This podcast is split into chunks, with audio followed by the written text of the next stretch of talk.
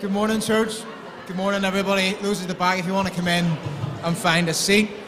It's good to see so many people out this morning. Um, I don't know if you've noticed, but I don't know whether I'm getting older or this worship team's getting younger.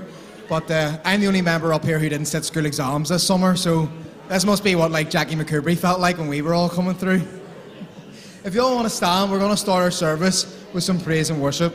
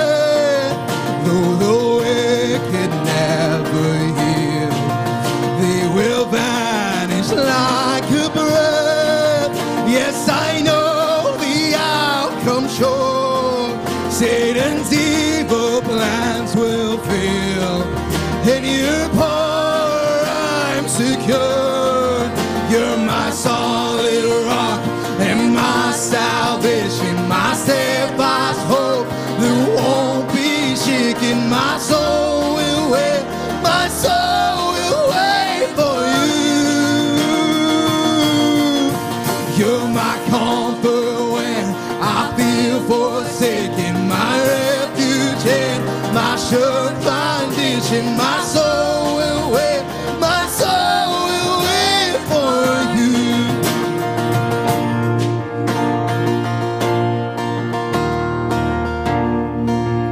This is love I can't explain. This is mercy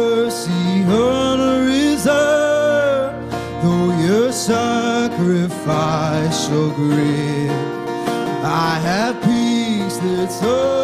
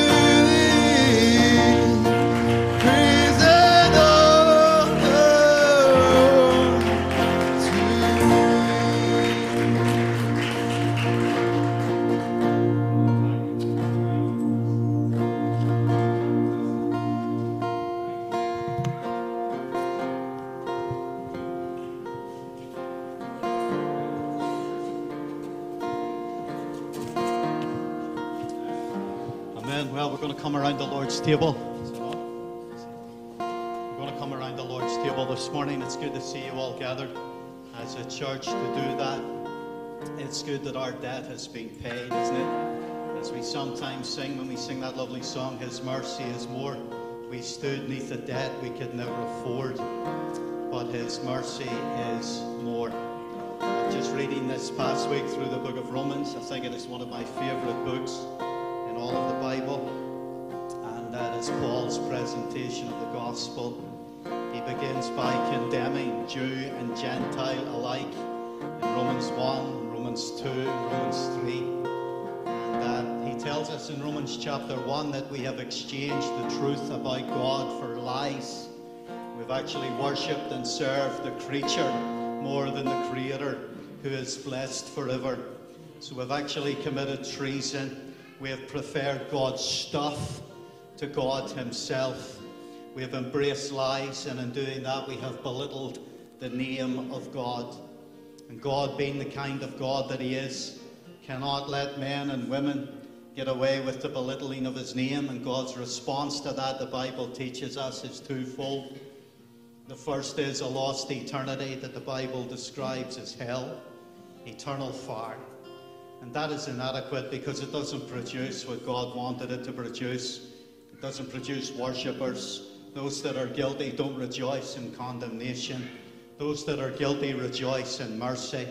They rejoice in grace. The second response of Almighty God to the belittling of His name was to put forward His Son to be the propitiation for our sins.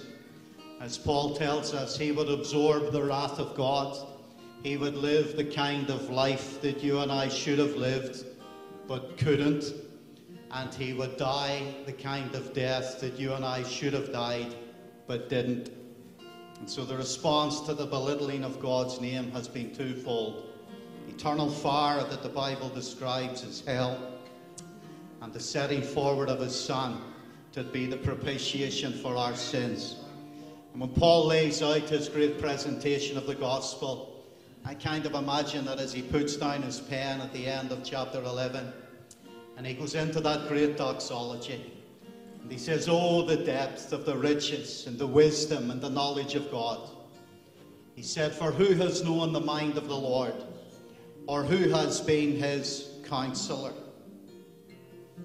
or who has given a gift to him but shall not be repaid? For from him and to him and through him are all things. But Paul says, Who has known the mind of the Lord? Who's been his counselor?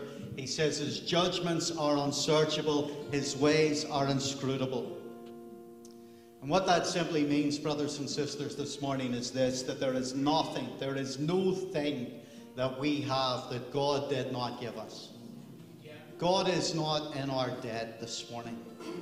From a lovely meal to a beautiful sunset to fresh air to the ability to breathe and walk about on His planet, all of these are the gracious gifts of an Almighty God.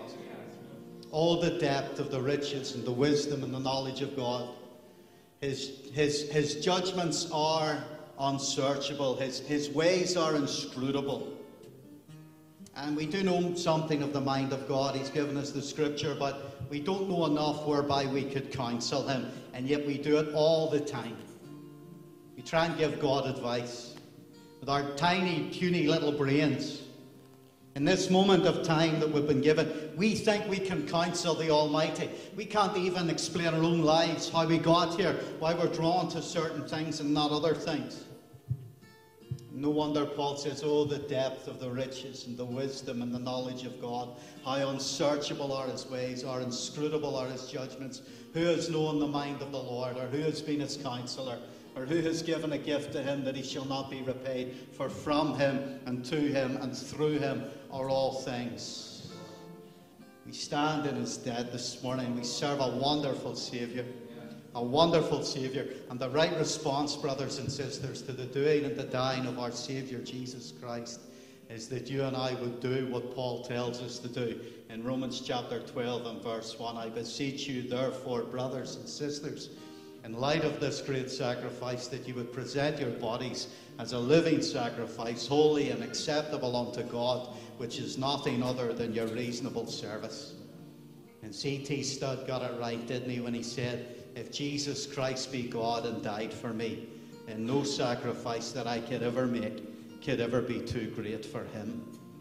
So, what we offer in return this morning is a living, loving, lasting, logical sacrifice because of what Jesus Christ has done for us. It's good to be in his presence today, isn't it? There's no other place we would rather be than with the people of God, remembering the Son of God as he laid down his life for us at a place called Calvary. Before we partake of the emblems, maybe there's some brother, some sister, you just like to lead us in a word of thanks just at the throne of grace. Some brother, some sister, just lead us in a word of thanks. Thank you.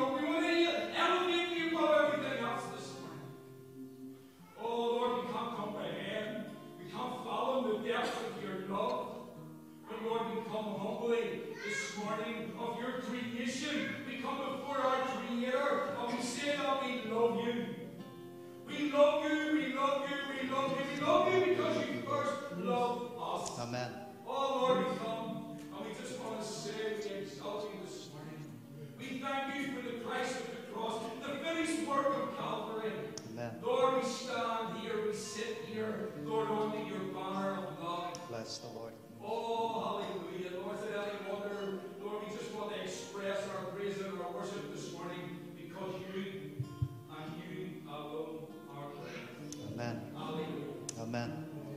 Amen. Bless the. Lord. we're going to remember the Lord's death this morning. Bless his name. The prophet said, Who has believed our report, and to whom has the arm of the Lord been revealed? For he shall grow up before him as a tender plant, and as a root out of dry ground. He hath no form nor comeliness, and when we shall see him, there is no beauty that we should desire him. He is despised and rejected of men, a man of sorrows and acquainted with grief. He had us it were our faces from him, yet we did esteem him stricken, smitten by God, and afflicted.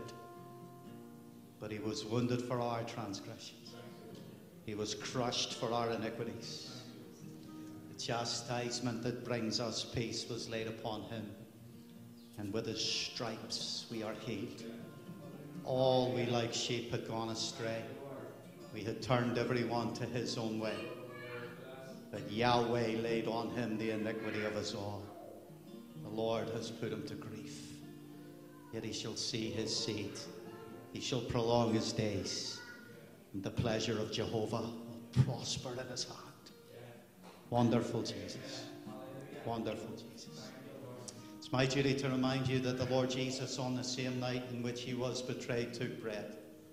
When he had given thanks, he broke it and said, Take, eat, this is my body, which is broken for you. Let's peek back the first layer if you haven't already done so. And we'll take this little wafer, and in so doing, in this simple act of remembrance, we will remember our Lord Jesus Christ.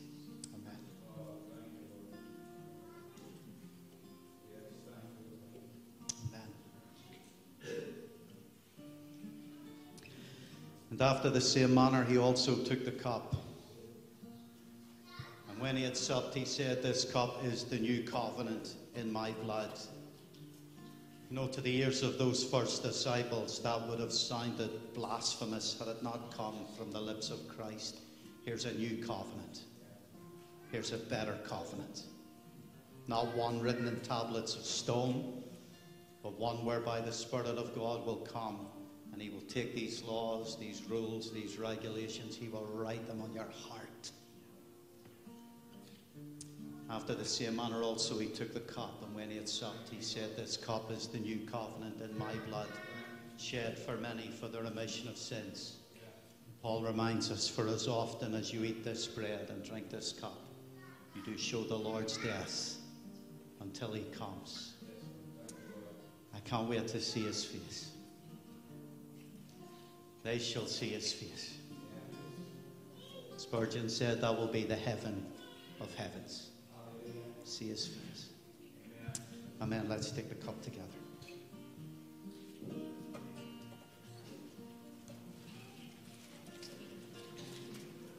Father, we thank you again this morning for this simple act of remembrance. Simple and yet profound. We thank you for our Savior, the one of whom we have been singing. We thank you that your promise remains true if we confess our sins. You are faithful and just to forgive us our sins and to cleanse us from all unrighteousness. You promised in your word, if any man sins, we have an advocate with the Father, Jesus Christ, the righteous. We thank you for the righteousness of our Saviour. We thank you for the strength that He gives. Bless every family, every home here represented. We thank you for the sweet sense of your presence. Walk amongst us now, we pray, and touch a heart here and a life there. And may we know that we're in the very presence of the living God. For it's in His glorious name we pray, Lord Jesus Christ. Amen. Church, if you just want to stay seated for this, um, we've come around the table and it tells us to, um, to do it in remembrance of Christ. So, this next song we're going to sing, I just want you to reflect and remember and focus your attention and your eyes on what Christ did at Calvary, what exactly that was, how terrible that would have been, and how horrible it would have been for what he went through, and how much greater his love is than the pain that he went through for us. So, church, just reflect on that and as the song says, the first line says, cast your mind to Calvary. I cast my mind to Calvary, where Jesus bled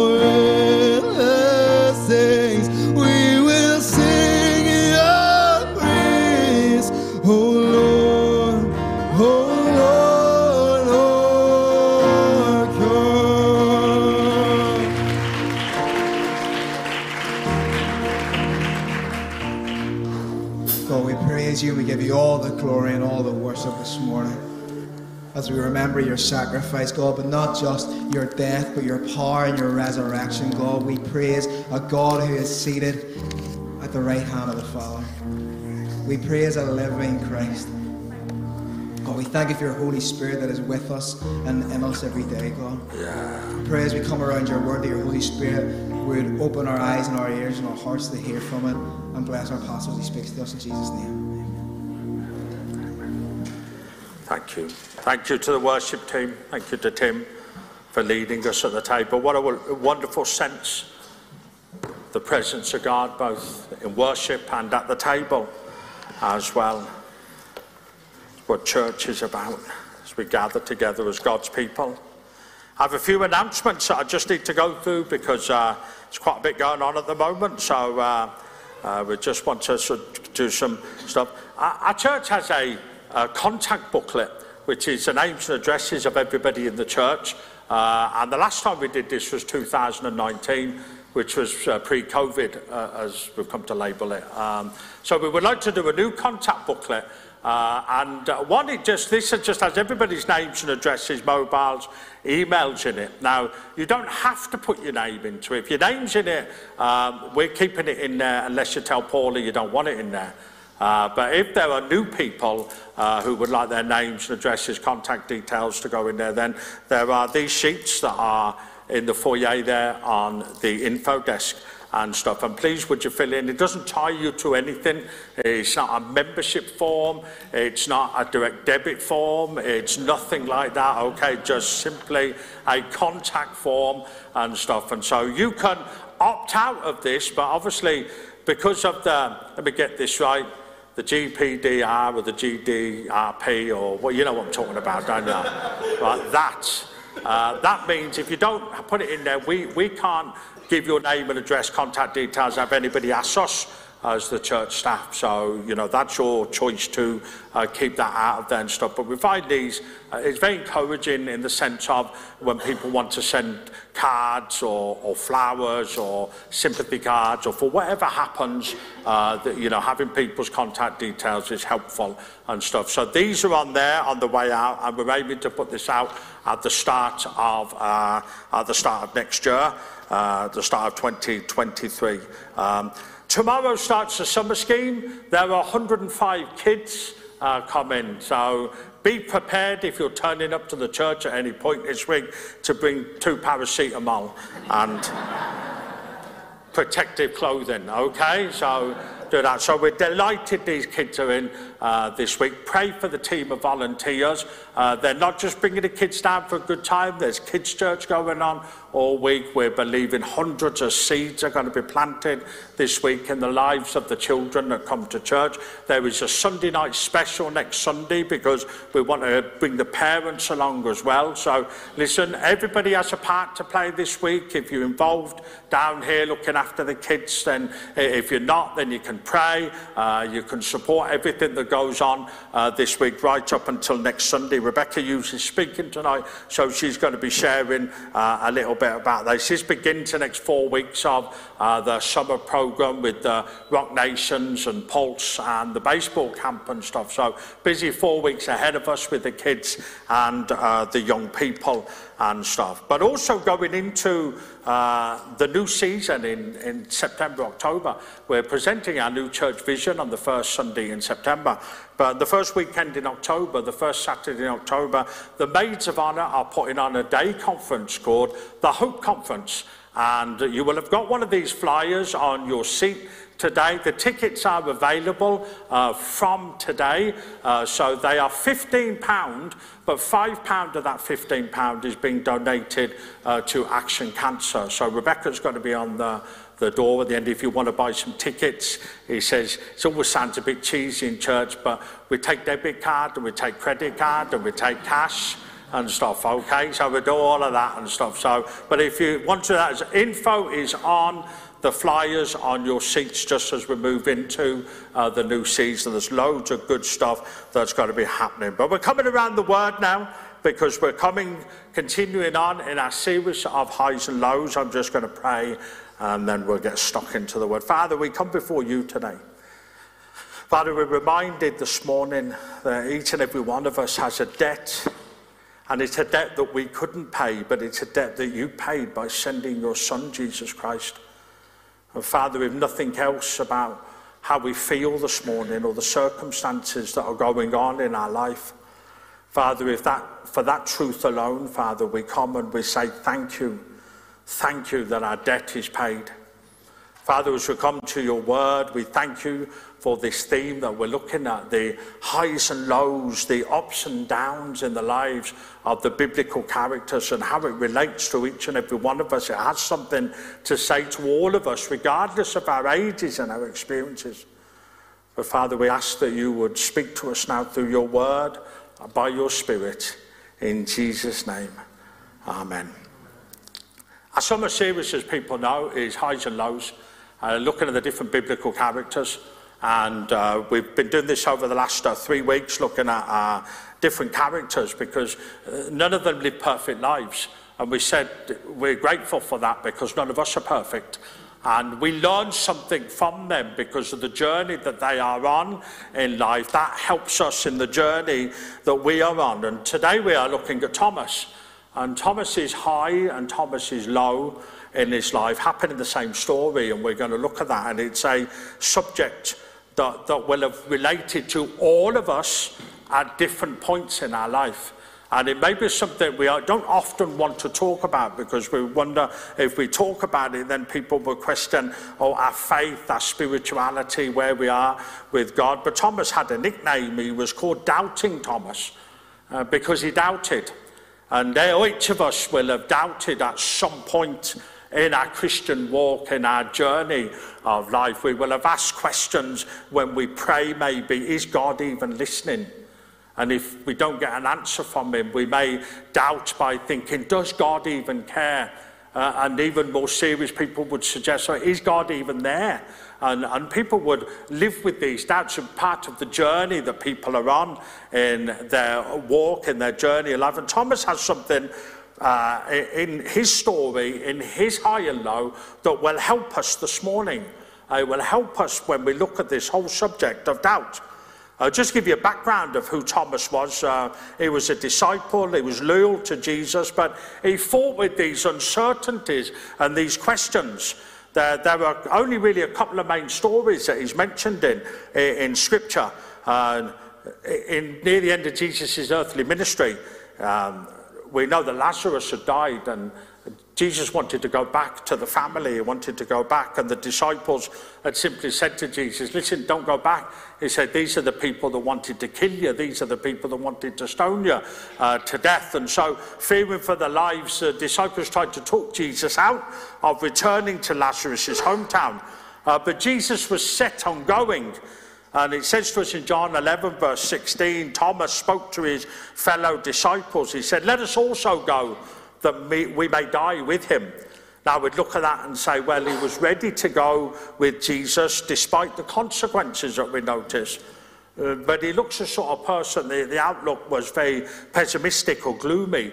But even though he demonstrated uh, an extreme loyalty to Jesus, sometimes when Jesus spoke, uh, the disciples were confused by his mysterious language sometimes. Thomas had an honest skepticism and inquisitive nature. It prompted him uh, in John chapter 14 when Jesus talks about where he's going after he dies. And he just asks this question, Thomas does. He says, Lord, we don't know where you're going. Uh, so how can we know the way in John 14, verse 5?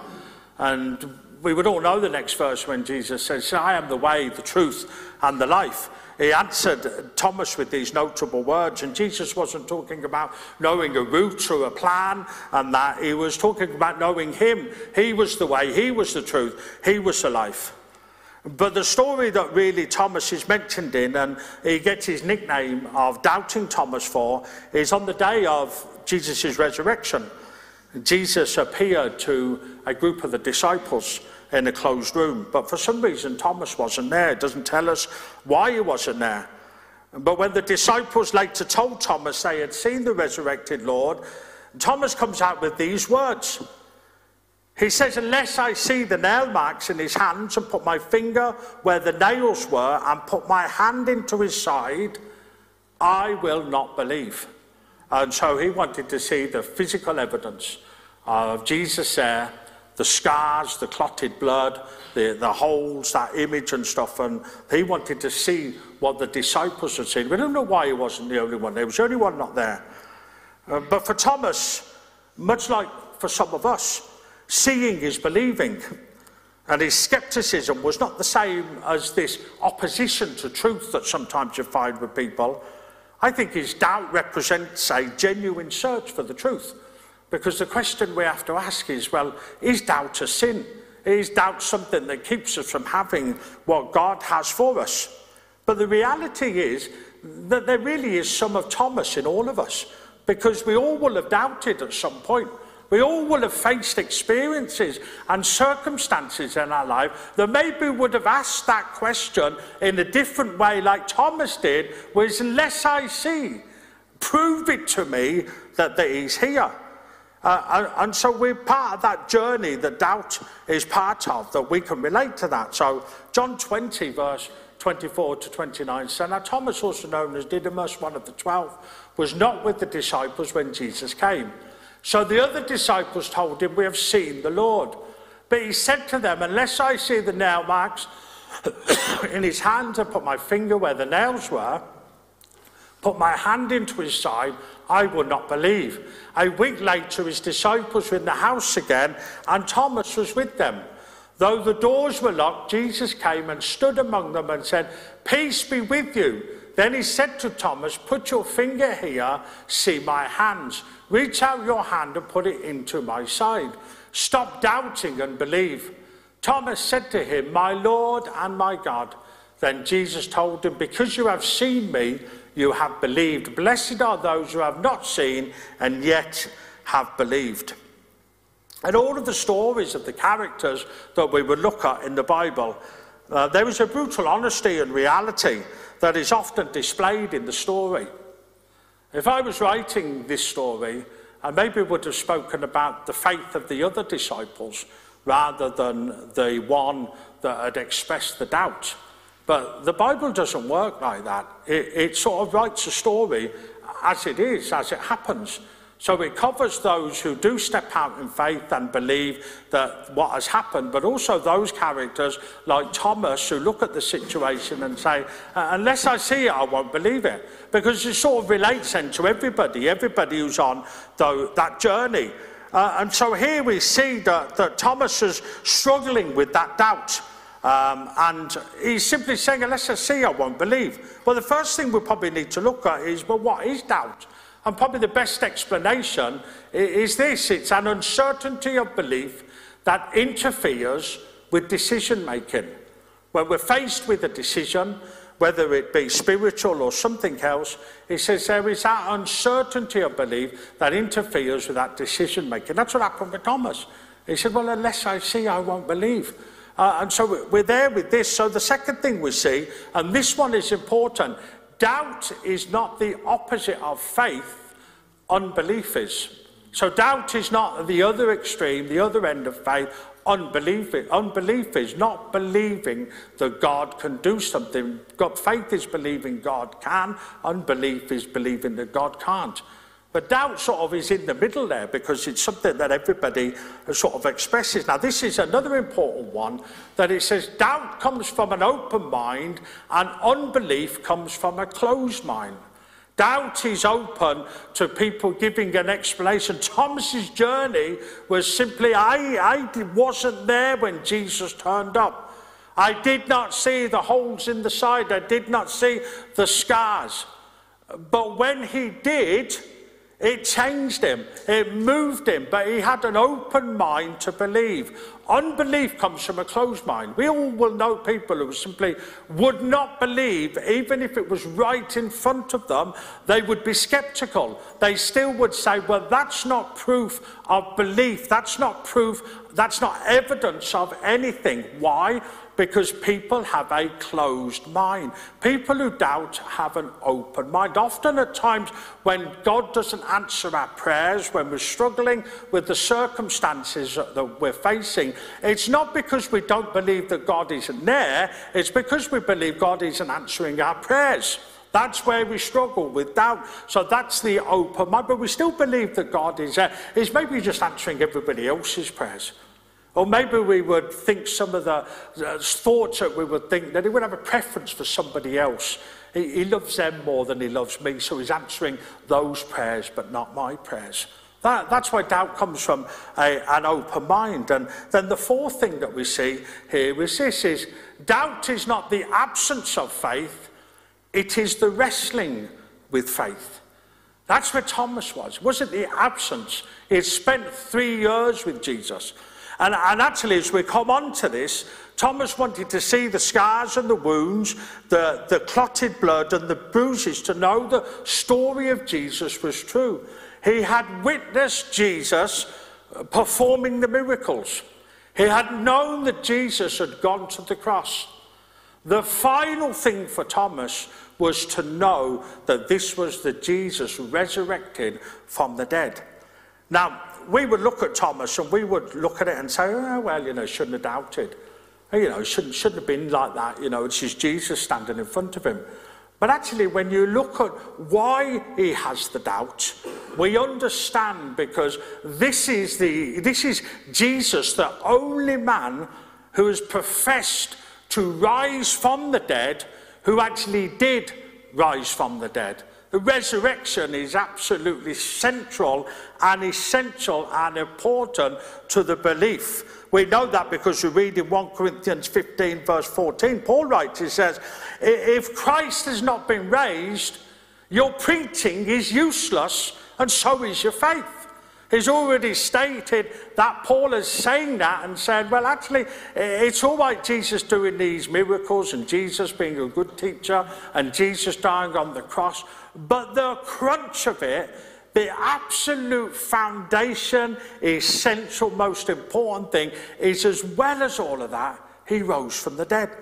Because Paul later on in 17 says, if Christ has not been raised, your faith is futile, you are still in your sins. So Thomas is probably wrestling with this and for the right reasons. Because it would be how we would present the gospel to somebody. Because actually, most people have no issue if we turn around to them and say, listen, hey, there was a good man called Jesus. He was the Son of God, and he came to earth. He went around preaching. He did some miracles. He loved everybody. Because he loved everybody, he went to the cross.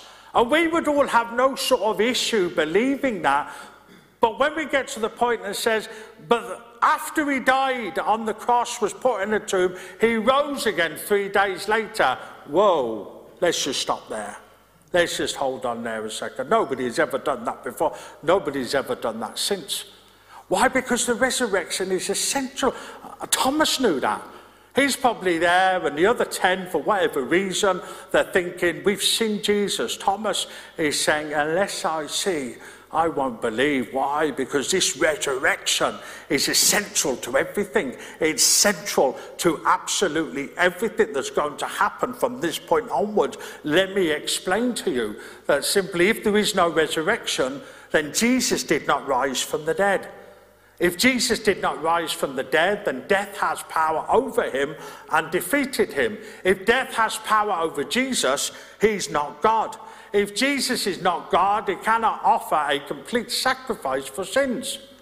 If Jesus cannot offer a complete sacrifice for sins, our sins are not completely paid for before God. If my sins are not completely paid for before God, then I am still in my sins. Therefore, if Jesus is not risen, he's unable to save. Now, I'm not saying to you that Thomas is thinking all of those things. But you understand why he's doubting now, don't you? You understand why he's thinking, if this, this Jesus I've spent three years with, I've sold my life out to. He said, uh, unless I see, that, that, then I won't believe. You see, we have to understand because sometimes there's a teaching that goes around that, that faith is blind and faith is irrational uh, and faith is unreasonable or unrealistic. But often faith is a response to a compelling truth.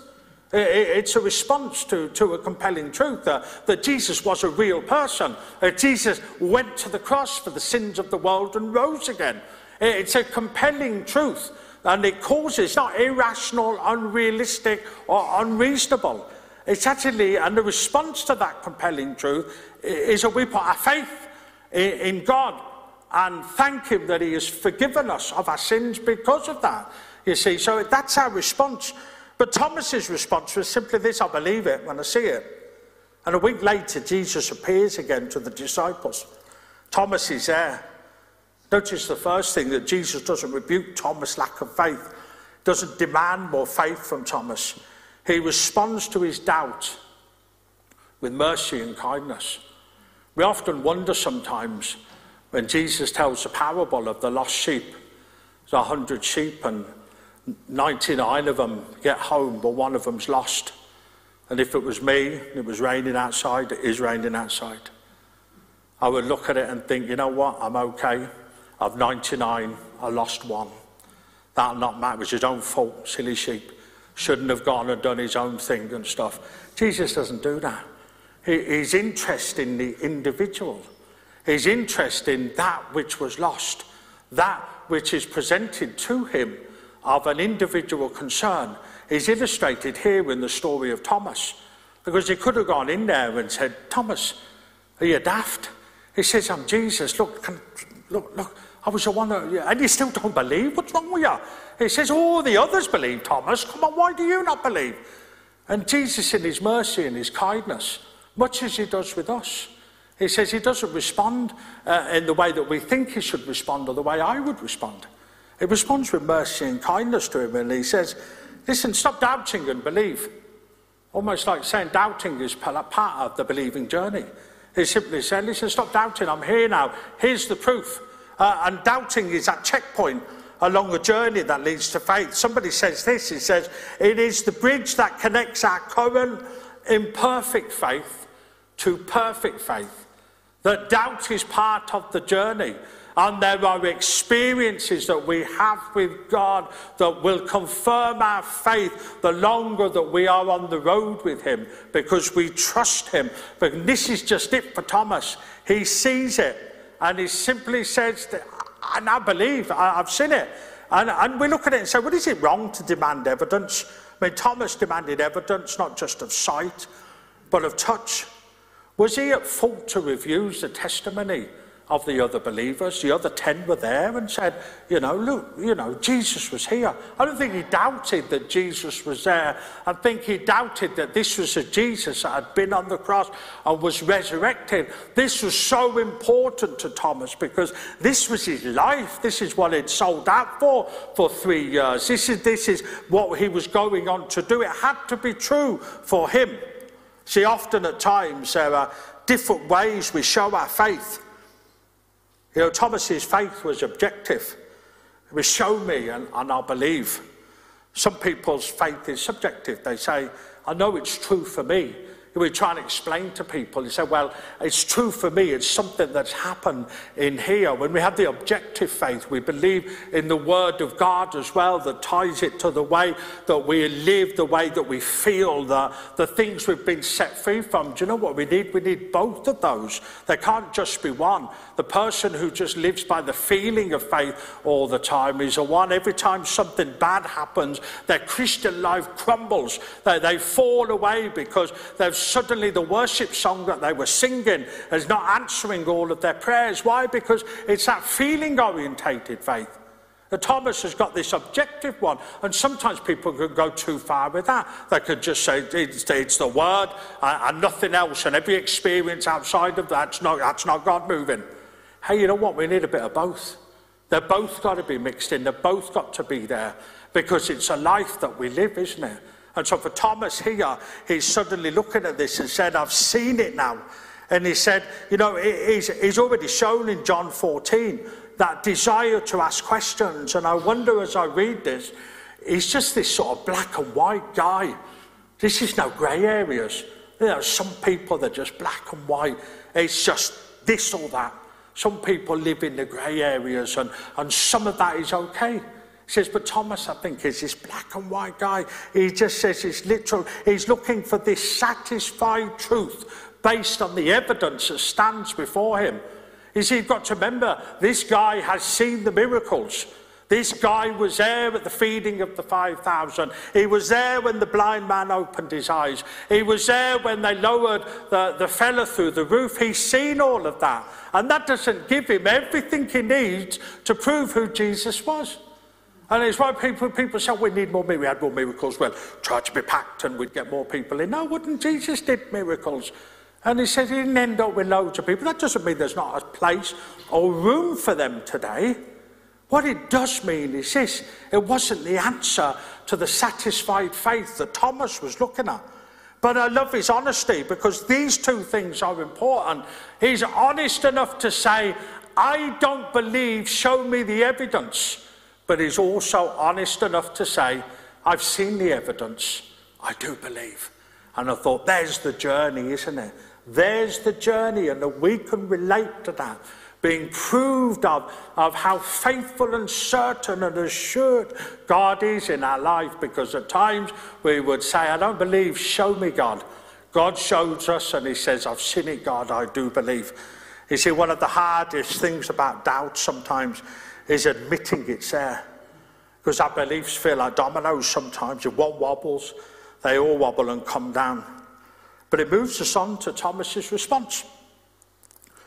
And for us, his response in a Jewish setting is, is incredible. Where we look at it from a Western world and sort of look at it and think he would respond the way we, we would. Because he says these words, he says, My Lord and my God. Now, for a Jew to call another human these titles was incredible. It, it was actually beyond recognition.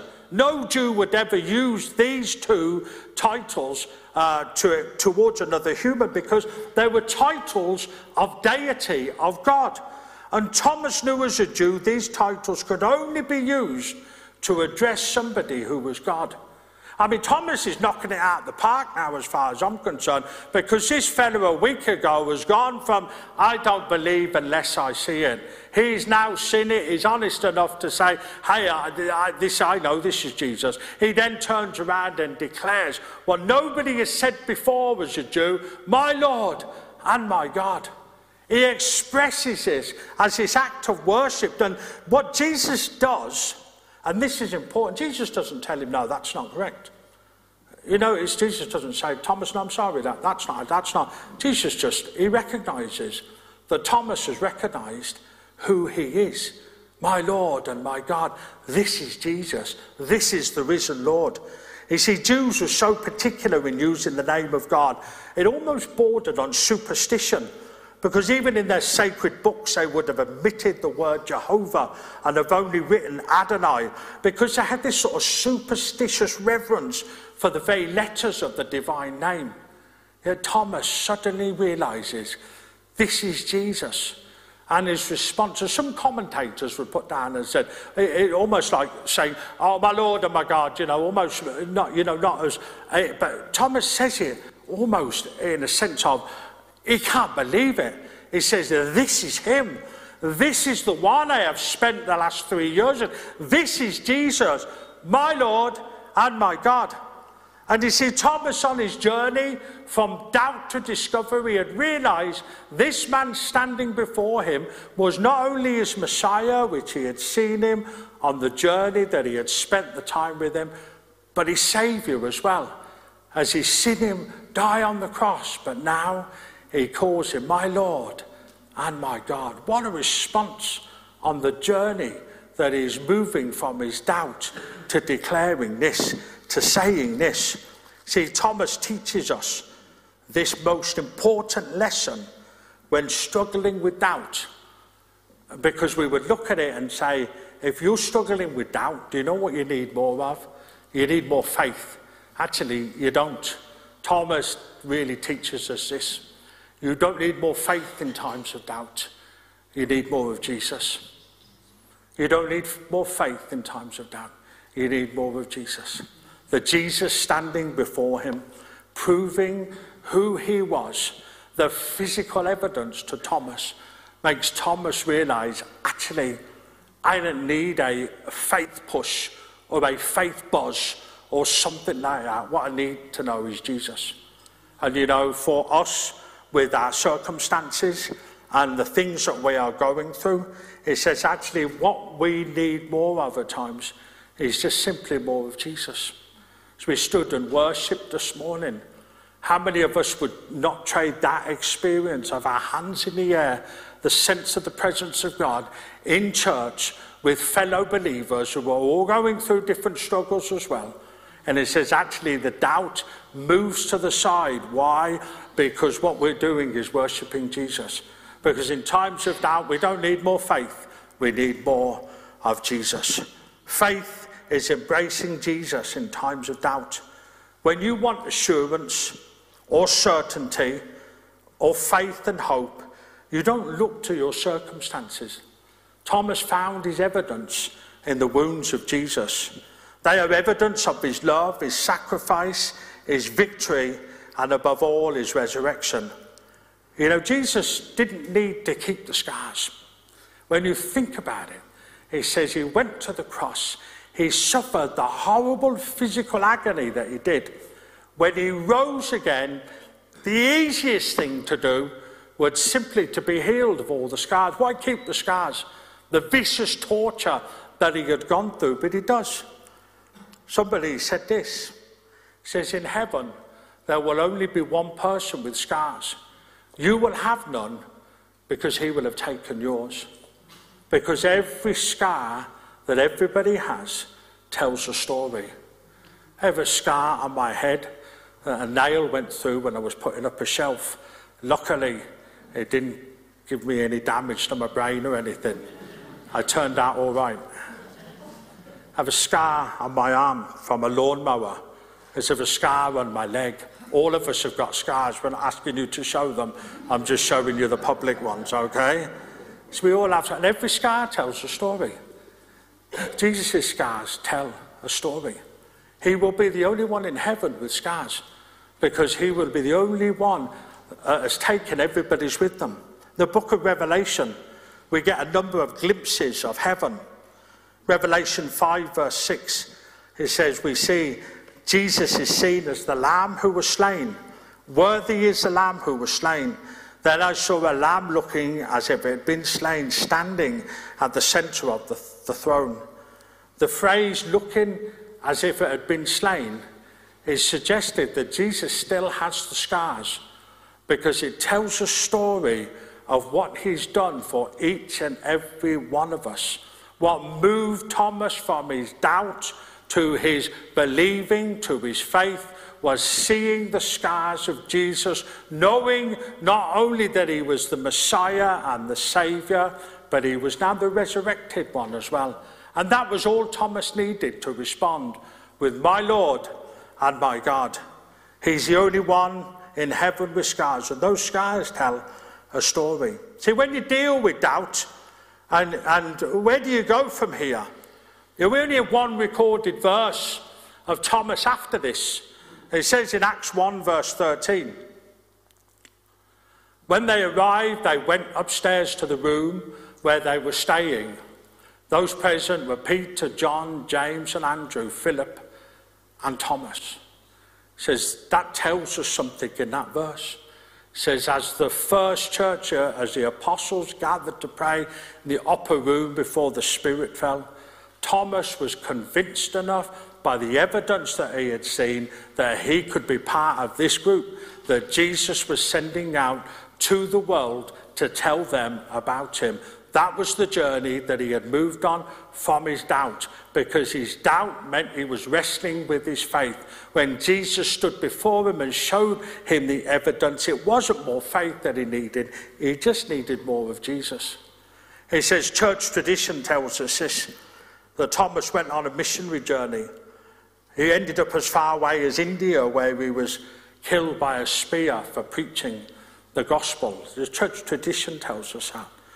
But more importantly than that, when we're looking at the highs and lows of this guy's life, we would look at it and we would criticize his doubting. Actually, I'm encouraged by his doubting. I'm encouraging because he was searching for Jesus. And in searching for Jesus, he was looking for the evidence in the times that he was living in because he knew the Roman soldiers and the Jewish authorities were looking for them to arrest them and stuff. And in the middle of that hard time and in the middle of that difficult time, Thomas looks for Jesus, the evidence that he is the resurrected one. And when Jesus turns up, he discovers he is the resurrected one. And Thomas's doubts are squashed and simply says, I can give the rest of my life to this man. I can do what he has called me to do, which is go into all the world and preach the gospel and make disciples. And Thomas does that because we know what happens to him at the end of his life. So this morning, as I finish, as our time is done, if you are part, if you're on a journey and there is some doubting at the moment about where you should be or what's happening in your life or answers to questions that you don't have yet, listen, don't ask for an increase of faith. Ask for an increase of Jesus. Ask for the evidence from him that says, because this doubting that you're going through is part of the journey that you're on, because there can be no journey without doubting. But if we turned around and said there was no journey without the bad experiences or the hard times or the difficult times, it says there's no journey. None of us get a journey like that. We get a journey where we're throwing in with the doubt sometimes and the despair sometimes and the difficulties sometimes and the trouble sometimes. But in all of those things, God is in control. He's in control of what you're going through. He's not given up on you. You don't have to question whether he's there or not. He says, listen, God is still in control. Whereas as I repeat the phrase that has probably become the phrase this year from something I've heard don't go by what you feel, go by what you know. Don't go by what you feel, go by what you know. What we're going to do, just, just before the team comes up, we just want to pray. Now, listen, this is an honesty thing because we, we can only do this when we're honest as a church. And listen, I'm the first one to say it. And I'll be the first with my hand in the air to say, Do I have some doubts in my walk with God? Yes. Double, triple. Because that's where we are sometimes. Things that are happening, things we haven't got answers for yet. And I wonder if we just did this as we close this service in prayer, uh, when the team come up after and lead us in a song. He says, I wonder as I come to pray, if you are struggling with a doubt at the moment, listen, I'm not asking you to come out the front, but I'm asking you to stand because it's a declaration before God, much as Thomas did in front of the other disciples, which is simply say, Listen, I don't care what you've all said. I, I want to see the evidence. I'm struggling with my doubt. God, show me. And God showed him by Jesus turning up a week later.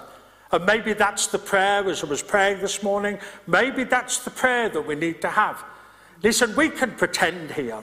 We can do, because Christians are good at pretending. We're all, all of us have great lives at the moment. We're all happy. We can pretend that, or we can be real with God and simply say, God, in response to the message about doubting this morning, I'm simply standing up and saying, God, I'm looking for an answer. I'm looking for you to give me the evidence to prove because it's part of the journey that I am on. So let's bow our heads, please. And, and if some of that relates to you, I just ask you to stand up. Let's be brave. Let's just, let's not worry about what the person's doing next to us. This is church. God is doing business with us. Let's take a step and just say, God, I just need you to show me. Thank you. There are people standing. come on, this is, let's be real. Let's be real with God. We are living with struggles and prayers that have not been answered and doubts that we have in our lives that we need God to answer. And we need Him to answer them. So we're simply standing as a declaration to say, God, would you answer my prayers? Would you answer my prayers? I'm just going to give it five more seconds. If you do, please stand. Thank you for the people standing. Father God, we, we come before you this morning. Father, in all of these people, in all of the lives that they're living, Father God, there are doubts on their journey, and they're simply saying by standing, God, will you show us the evidence? Will you, like Thomas, who says, I won't, I won't believe unless I see it? But God, will you answer their doubts today, Father? Father, the doubt is part of the journey that we are on.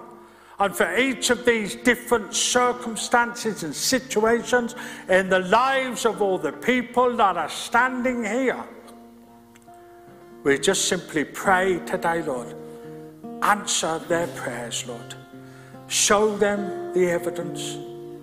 In times of doubt, we don't need more faith, we need more of Jesus.